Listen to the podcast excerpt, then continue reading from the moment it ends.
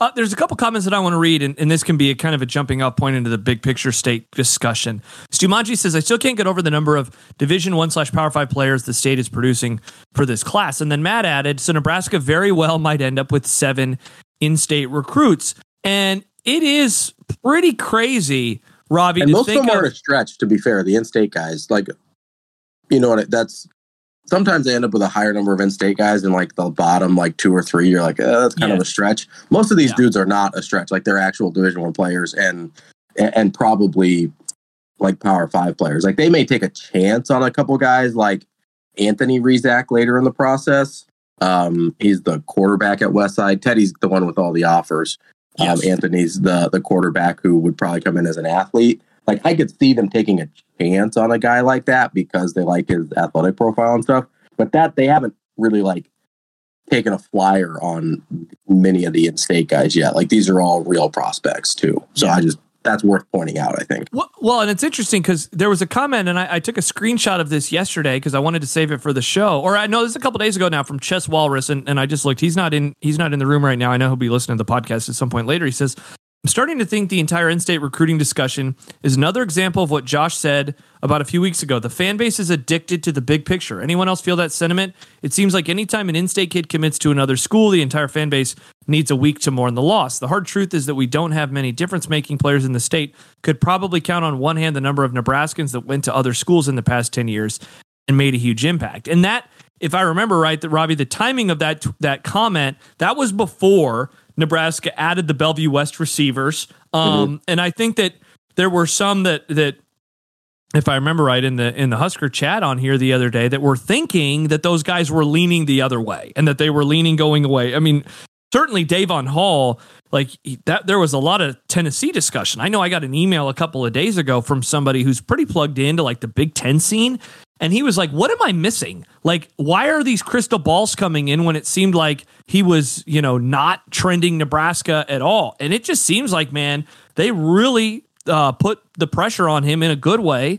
Mm-hmm. And they were able to, to, to lock him down. Um, but I, I just, I think to like go back to Chess's question, and it goes back to some of the things that other people have said in here. I, I think that why people mourn losses when in-state players get away, and again, th- this is now on the eve of two of those guys committing, I think it's just the fear of really good players in-state. If Chess Walrus is right, and I think for the most part he is, like year to year to year, there are not a whole lot of difference makers in the state of Nebraska, but when there no, are... This is a particularly good class, for yes. what it's worth, and I do think there are difference makers in this class. Um I just think there's that fear of those guys getting away, right?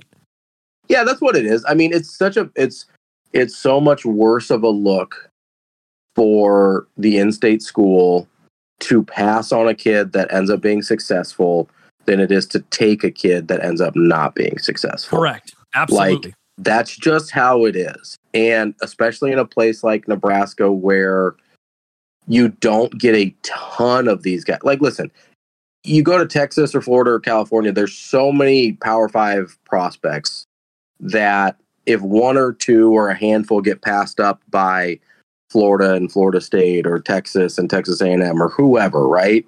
It's not that big of a deal because there's so many of them. But we feel, I, I think, more of a level of pride in these guys because they're the ones that kind of rose above, and we we we want the validation that they're as good as we think they are. And getting that Nebraska offer is that validation. Um, it was it was really apparent with uh, what was the kid's name? Noah Walters from Lincoln East a couple years ago. Uh, the quarterback who put up ridiculous numbers um, ends up at North Alabama, I think, and. Um, started as a true freshman. They are really bad. They really struggled, but um, he he seems to be having some level of success. Now, how does that last? How does that translate? You know, whatever. But like, that's a kid that I think, and maybe he wouldn't even have taken the opportunity because, you know, maybe he had a self-awareness of where he was at or, or whatever. But that's a kid where if he ends up being really successful, and even like taking North Alabama to like a bowl game or something, whatever, right?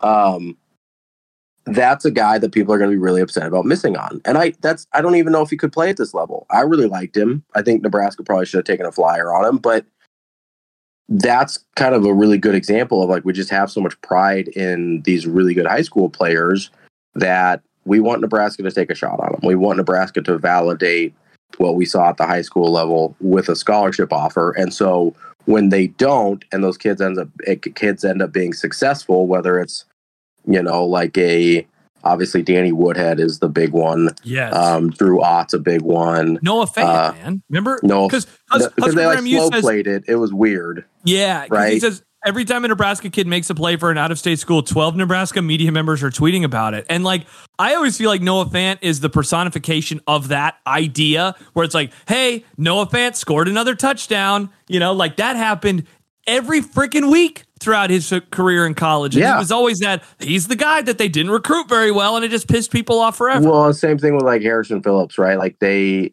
I don't think he was ever going to come to Nebraska, but they really botched that recruitment as well. Like having heard him talk, he randomly, he ends up at a lot of the places when he's back in Omaha that I end up. So I like randomly overhear a lot of his conversations, strangely enough. Oh, really? Um, yeah. Like he, he, this past summer he was at, Um, one of the cigar bars I like to go to quite a bit. Nice. And then he was at the, my gym a decent amount too. And so people talk to him cause he's, you know, he's local famous, whatever. And a lot of the people know him, right? Cause it's, you know, he's a local kid, but you know, he just is, was from my indication, like the, the Stanford appeal and the education was, was too much for him to turn down. Even if Nebraska had played it well, um, I'm not sure it would have mattered, but the fact that they didn't play it well is a terrible look.